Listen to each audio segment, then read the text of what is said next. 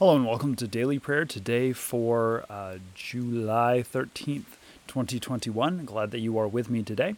I'm here in lovely Montreat, North Carolina for a conference with the youth, and so I'm doing my daily prayers from here. It's a little bit noisier than normal. There's some background noise, but I figured that I would keep that in because that's kind of part of the part of where I am. So let's go ahead and get started. I don't have a touch screen. O Lord, open my lips, and my mouth shall proclaim your praise. You created the day and the night, O God. You set the sun and the moon in their places. You set the limits of the earth. You made summer and winter. The Lord be with you, and also with you. Let us give thanks to the Lord our God. It is right to give our thanks and praise. Merciful God, we give thanks that through the gift of our baptism, you offer the forgiveness of sin and wash us clean from all evil. By the power of your Holy Spirit, renew our lives and make us worthy to enter into your eternal sanctuary. Through Jesus Christ, our Savior. Amen. Our readings for today are Psalm 42 and 146, 1 Samuel 19, 1 through 24, Acts 12, 1 through 17, and Mark 2, 1 through 12. Listen for God's word to speak to you. Psalm 42. As a deer longs for flowing streams, so my soul longs for you, O God. My soul thirsts for God, for the living God. When shall I come and behold the face of God? My tears have been my food day and night, while people say to me continually, "Where is your God?"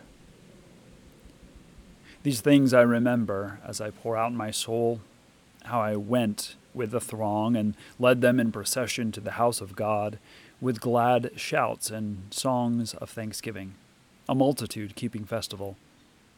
Why are you cast down, O my soul, and why are you disquieted within me? Hope in God, for I shall again praise God, my hope and my God. My soul is cast down within me, therefore I remember you from the land of Jordan and of Hermon, from Mount Mazar. Deep calls to deep. At the thunder of your cataracts all the waves and your billows have gone over me. By day the Lord commands God's steadfast love, and at night God's song is with me, a prayer to the God of my life. I say to God, my rock, why have you forgotten me? Why must I walk about mournfully? Because the enemy oppresses me? As with a deadly wound in my body, my adversaries taunt me, while they say to me continually, "Where is your God?" Why are you cast down, O my soul? And why are you disquieted within me? Hope in God, for I shall again praise God, my hope and my God. Psalm 146. Praise the Lord. Praise the Lord, O my soul. I will praise the Lord as long as I live. I will sing praises to my God all my life long. Do not put your trust in princes, in mortals in whom there is no help.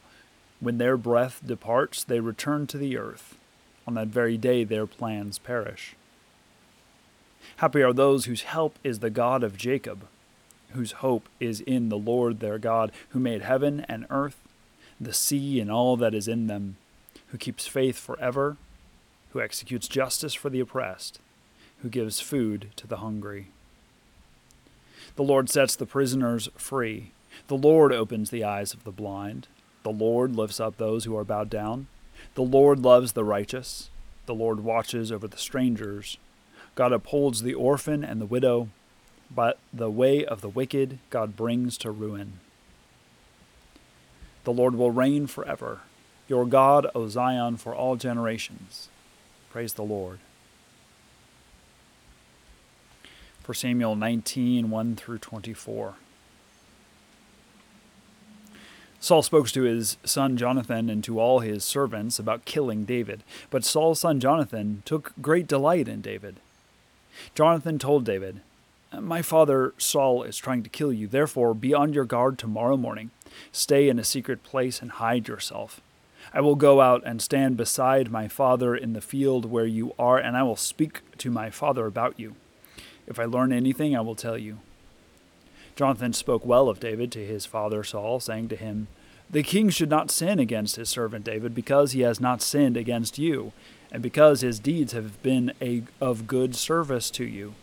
For he took his life in his hands when he attacked the Philistines, and the Lord brought about a great victory for all Israel. You saw it and rejoiced. Why then will you sin against an innocent person by killing David without cause?" Saul heeded the voice of Jonathan. Saul swore, "As the Lord lives, he shall not be put to death." So Jonathan called David and related all these things to him. Jonathan then brought David to Saul, and he was in his presence as before. Again, there was a war, and David went out to fight the Philistines. He launched a heavy attack on them so that they fled before him. Then an evil spirit from the Lord came upon Saul as he sat in his house with his spear in his hand while David was playing music. Saul sought to pin David to the wall with the spear, but he eluded Saul, so that he struck the spear into the wall. David fled and escaped that night. Saul sent messengers to David's house to keep watch over him, planning to kill him in the morning. David's wife, Michal, told him, "If you do not save your life tonight, tomorrow you will be killed." So Michal let David down through the window. He fled away and escaped. Michal took an idol and laid it on the bed. She put a net of goat's hair on its head and covered it with the clothes. When Saul sent messengers to take David, she said, "He is sick." Then Saul sent messengers to see David for themselves. He said, "Bring him up to me in bed that I may kill him." When the messengers came in, the idol was in the bed with the covering of goat's hair on its head. Saul said to Michal, "Why have you deceived me like this? And let my enemy go so that he has escaped." Michal answered Saul, "He said to me, 'Let me go. Why should I kill you?'" Now David fled and escaped. He came to Samuel at Ramah and told him all that Saul had done to him. He and Samuel went and settled at Naioth. Saul was told, "David is at Naioth in Ramah." Then Saul sent messengers to take David. When they saw the company of the prophets in a frenzy, with Samuel standing in charge of them, the Spirit of God came upon the messengers of Saul, and they also fell into a prophetic frenzy. When Saul was told, he sent other messengers, and they all fell into a frenzy. Saul sent messengers again the third time, and they also fell into a frenzy. Then he himself went to Ramah. He came to the great well that was at Secu, and he asked, "Where is Samuel and David?" And someone said, "They are at Naioth and Ramah." He went there, toward Naioth and Ramah, and the Spirit of God came upon him. As he was going, he fell into a prophetic frenzy until he came to Naioth and Ramah. He too stripped off his clothes, and he too lay in a frenzy before Samuel. He lay naked all that day and all that night. Therefore it is said, "Is Saul also among the prophets?" From Acts chapter 12, verses 1 through 17. About that time, King Herod laid violent hands upon some who belonged to the church. He had James, the brother of John, killed with the sword. After he saw that it pleased the Jews, he proceeded to arrest Peter also. This was during the festival of unleavened bread. When he had seized him, he put him in prison and handed him over to the 4 squads of soldiers to guard him, intending to bring him out to the people after the Passover. While Peter was kept in prison, the church prayed fervently for God for him. We'll put it out on the group chat. We didn't make a specific time for that. So, awesome. 2:00 for small group. Okay. Yeah, same spot. Yeah. Thank you. You're welcome.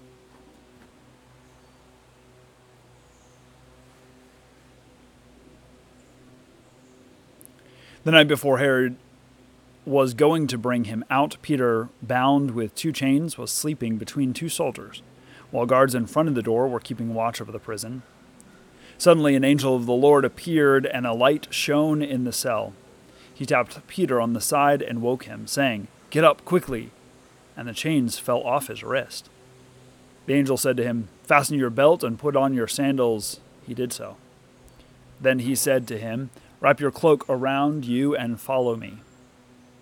Peter went out and followed him. He did not realize that what was happening with the angel's help was real. He thought he was seeing a vision.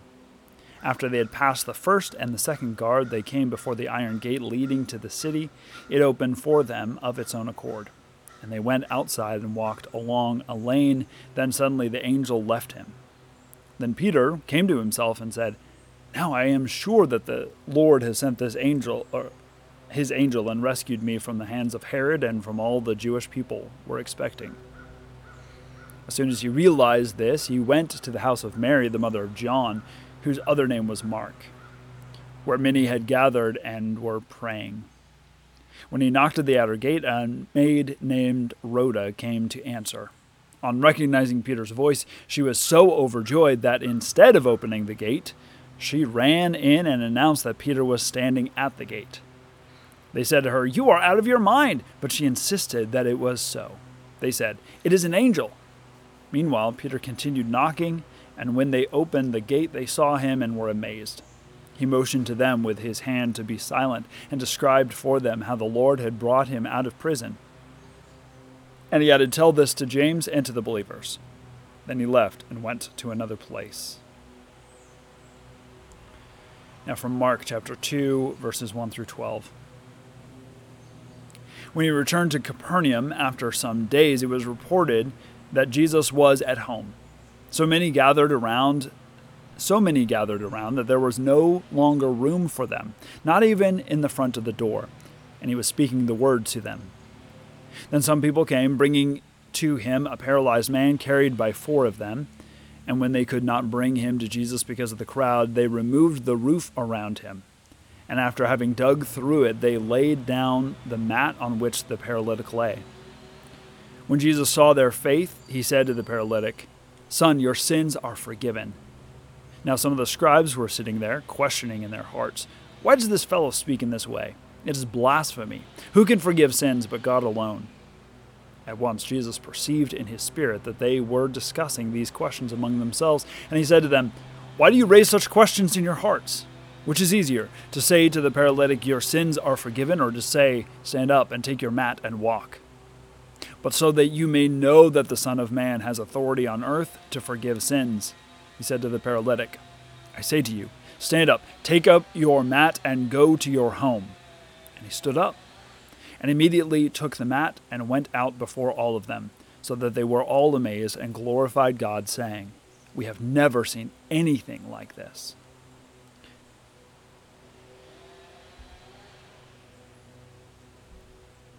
Nope. Still don't have a touch screen. The word of the Lord.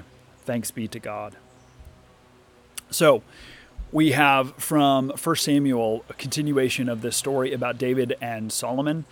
Solomon is continuing to have these sort of doubts and these concerns about David. And David is continuing to gain prominence and sort of prestige. And so Saul is going after him. Finally, it gets so bad that David runs. David runs away. He actually gets cover from his wife, Michal, who is also the daughter of Saul. So Saul's family is basically turning against him and rooting for David, which is a continual sort of issue and a part of this drama. David runs away and goes to Samuel at Ramah. And there we have this hilarious kind of scene where messengers are sent to David and Samuel at Ramah and Naioth, and they come to tell this, basically bring extradition papers, send David back to the king, and they are thrown into this prophetic frenzy, and they take off their clothes and they're just like going crazy. And so then another set of messengers comes, and this exact same thing happens to him. Finally, Saul comes and also goes into this prophetic frenzy, strips off his clothes, lays down naked for a day and a night. And this is an alternate understanding or explanation of why there is this phrase among the people at the time of this writing that is Saul among the prophets. So yeah, things are really heating up as far as this conflict between David and Saul. We also have a Psalm 42, which very much is reminiscent. I believe it is written during this time when David is on the run, but it's also very reminiscent of Jesus on the cross and this idea of where is your God? That is a very clear sort of connection, and one that the gospel writers are trying to make when they put that same phrase in the mouths of spectators and those around Jesus. So then we have from Acts the scripture that we had on Sunday. In fact, Zoe preached from this, So we have Peter, who has been put in prison. He is under multiple guards and locked doors and all that sort of thing. And an angel comes in and just breaks him out. He thinks, in fact, that it's a dream, a vision. He thinks that it's not real. He's just having a really lame dream while he's in prison that he is in prison, but that he's also being let out. Well, he wakes up from this dream that he thinks on outside of the prison, and he goes immediately to Mary's house for this sort of safe place that he can be. And they don't know what to do with him.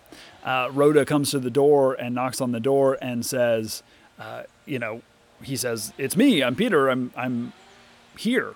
And she goes back to tell everybody, and they don't know what to do with it. They think she's crazy. They think she is out of her mind. Perhaps this is maybe because she's female, right? That may be a possibility, but they're praying for his release. They are praying that something good would happen to him. And when something good does actually happen, they don't believe it. How often is that like us? We pray for things and we don't actually expect them to be different because of our prayers. That's very instructive for us, but also the idea of that sort of that place of refuge, that place where Peter can go even when on the run. That people who are knocking on the outside of our church can come in and find a place, no matter who they are, because they are always, no matter who they are always. We always know whose they are. They are God's children. Then we have from the gospel, Jesus is surrounded by this huge crowd. Again, continually, this crowd is an issue. He comes back to Capernaum. He has done a lot of amazing things here in Capernaum, and they are overwhelming him. There's no room to get into the house where he is. And people are just crowding around the door. But these four who are carrying this paralytic, they get inventive and they take the roof off of the house. This is not quite as big of a deal as we might imagine today. Their roofs were made probably with mud and sticks and that sort of stuff. So not a major thing to repair. It would take some work, and I imagine people are going to stick around to kind of help do that. But they lower this man down in front of Jesus, and he heals him and does this sort of back and forth with the Pharisees. He says, "Your sins are forgiven." And they say, "Well, who has that authority but God's self, right? That's the only one who can forgive sins." And Jesus knows that they're talking about this. And so they say, that is the easy thing to say, someone's sins are forgiven. But you don't know, right? Nobody knows if his sins are forgiven. I'll do the thing that is for God easier, but for you is, seems like it's harder, because you have to actually see it. Go ahead and get up. And he gets up, and the man is made well. So this crowd is sort of becoming this nuisance, and we'll continue to have that sort of theme, especially in this beginning part of Mark. So those are our readings for today. Let's go ahead and join our hearts together in prayer.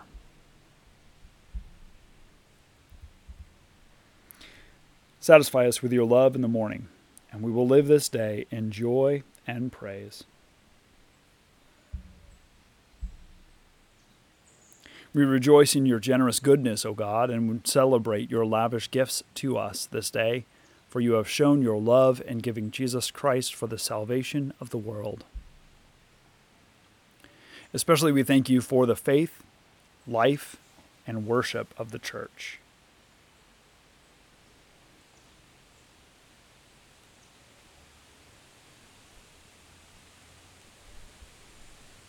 The sky above us and the water around us.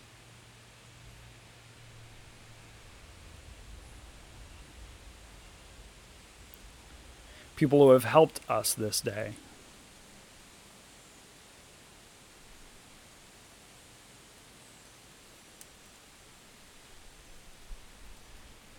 Occasions for our work to help others.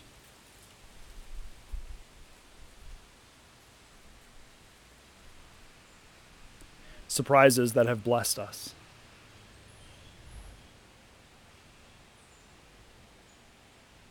People of God, for what else do we give thanks? I give thanks for this group from our presbytery who is in Montreat, for all the coordinators and everyone, the leadership team and everyone who put everything together. And just continue to pray for this group that they would be blessed and enriched by God's presence and God's word. Gracious God, we know you are close to all in need, and by our prayers for others, we come closer to you. We are bold to claim for others your promise of new life in Jesus Christ as we claim them for ourselves. Especially we pray for the Roman Catholic Church.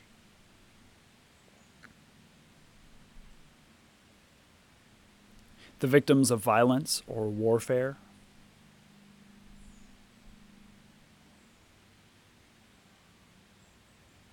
Those who are hungry and thirsty.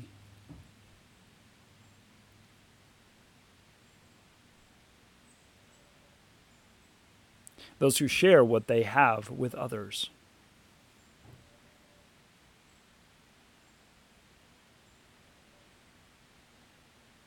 The healing of those who are sick.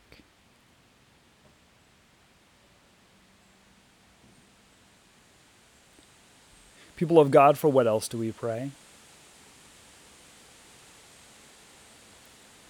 We pray for Mike, a friend of Cheryl's, who's been diagnosed with stage 4 cancer. For Debbie, who's going to be having a hip replacement surgery this week.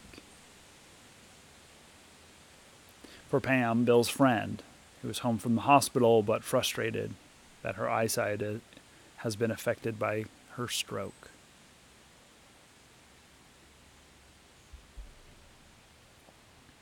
Great God, you are one God, and you bring together what is scattered and mend what is broken. Unite us with the scattered peoples of the earth that we may be one family of your children. Bind up all our wounds and heal us in spirit, that we may be renewed as disciples of Jesus Christ, our Savior and Lord. Amen. Now let us continue to pray using the words that Christ taught us, saying, Our Father, who art in heaven, hallowed be thy name. Thy kingdom come, thy will be done on earth as it is in heaven. Give us this day our daily bread, and forgive us our debts as we forgive our debtors. And lead us not into temptation, but deliver us from evil. For thine is the kingdom, and the power, and the glory forever. Amen. Now may the God of peace sanctify us entirely, and make our spirits and souls and bodies be kept sound and blameless at the coming of our Lord Jesus Christ. Amen. Bless the Lord. The Lord's name be praised. Thank you so much for joining me today for Daily Prayer. Join me tomorrow for some more. Like this video, share it with someone else, click on the subscription and the notification button, as well as going to our website, johncalvinchurch.org, for more information. Our liturgy today came from the Book of Common Worship of the Presbyterian Church USA 2018 edition. Our devotion, our readings came from the New Revised Standard Version of the Bible, daily lectionary readings. Thank you so much for joining me. Have a very blessed day, and we'll see you next time. Bye.